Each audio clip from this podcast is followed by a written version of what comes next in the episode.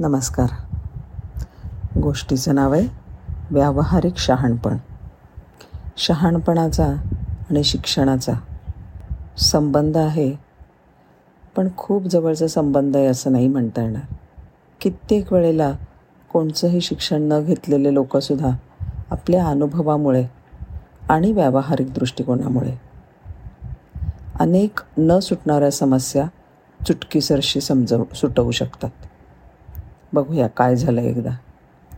मुंबईमधल्या एका कंपनीने अवाढव्य आणि अतिशय महागडं असं एक यंत्र जर्मनीमधून मागवलं. ते यंत्र कंपनीच्या तळघरात उतरवायचं होतं. त्या काळामध्ये यंत्र पेळणारी मोबाईल क्रेन नव्हती. आणि त्यामुळे माथाडी कामगारांनी ओंडक्यांच्या मदतीने ते यंत्र ट्रेलरवरून उतरवलं.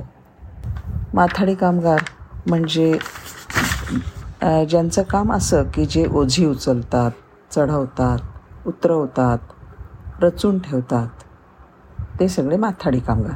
म्हणजे डोक्यावरून ओझं वाहून नेणाऱ्यांना माथाडी कामगार असं म्हणतात. त्यांना काही फारसं शिक्षण असतं अशातला काही भाग नाही. म्हणजे नसतंच म्हणायला हरकत नाही. आता हे यंत्र उतरवलं तर गेलं पण तळघरामध्ये छत्तीस फूट खोल ढकलायचं कसं? ह्याच्यावरती जर्मन आणि भारतीय तंत्रज्ञ खल करीत बसला. अखेरीला जमशेदपूरवरून क्रेन मागवायचं ठरलं. पण त्यासाठी किमान दोन आठवडे एवढा तरी वेळ लागणार होता. माथाडी कामगारांचा कंत्राटदार ही मजा बघत होता. तो म्हणला साहेब मला आणि माझ्या माणसांना इथे कशाबाई सांबून ठेवलं आहे त्याला सगळी परिस्थिती समजावून सांगितल्यावर तो चटदेशी म्हणाला हत्तीच्या एवढंच ना? मी सोडून दाखवतो यंत्र खाली इंजिनियर म्हणले एवढं काही सोपं नाही बरं रावते जर्मन प्रमुखांनी सुद्धा सुरुवातीला त्याचं म्हणणं हसण्यावरच नेलं. एवढे भले भले इंजिनियर डोकं खाजवत आहेत तिथे हा अडाणी म्हातारी कामगार काय करणार? असं त्यांना वाटत होतं. पण निदान त्याच्या डोक्यात तरी काय आहे हे जाणून घेऊ. या उद्देशाने आणि कॉन्ट्रॅक्टरचा कॉन्फिडन्स बघून गमतीने त्याला ते यंत्र छत्तीस फूट खोल तळघरात ढकलण्याची ऑफर देण्यात आली. कंत्राटदार हुशार होता. त्याने आईस फॅक्टरीमधनं पाच सहा ट्रक बर्फ मागवला आणि तो दिला तळघरात ढकलून. सगळा खड्डा त्याने बर्फाने भरून घेतला आणि मग ओंडक्यावरून ते यंत्र ढकलत ढकलत त्या बर्फावर आणलं. एका बाजूने पाणी बाहेर काढण्यासाठी पंप सुरू ठेवला. जसजसा बर्फ वितळायला लागला तसतसं खड्ड्यातलं पाणी पंपाने बाहेर काढत राहिला.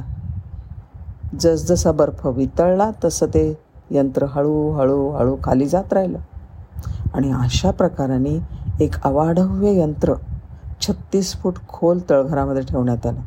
ही किमया बघून त्या अश मा अशिक्षित माथाडी कामगाराकडे कुत्सितपणे बघणारे सगळे इंजिनियर चाट पडून गेले. आणि एका शिक्षित अडाणी माणसाला जे जमलं ते आपल्याला सुचलंसुद्धा कसं नाही म्हणून तो जर्मन तंत्रज्ञ डोक्याला हात लावून बसला. काय सांगते ही गोष्ट? की आयुष्यामध्ये फक्त पुस्तकी ज्ञान नाही उपयोगी पडत. त्याच्या जोडीला व्यावहारिक दृष्टिकोन आणि अनुभव फारच मोलाचा असतो.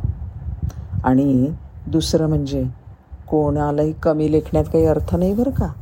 कधी कोण उपयोगी पडेल ते बिलकुल सांगता येत नाही. धन्यवाद.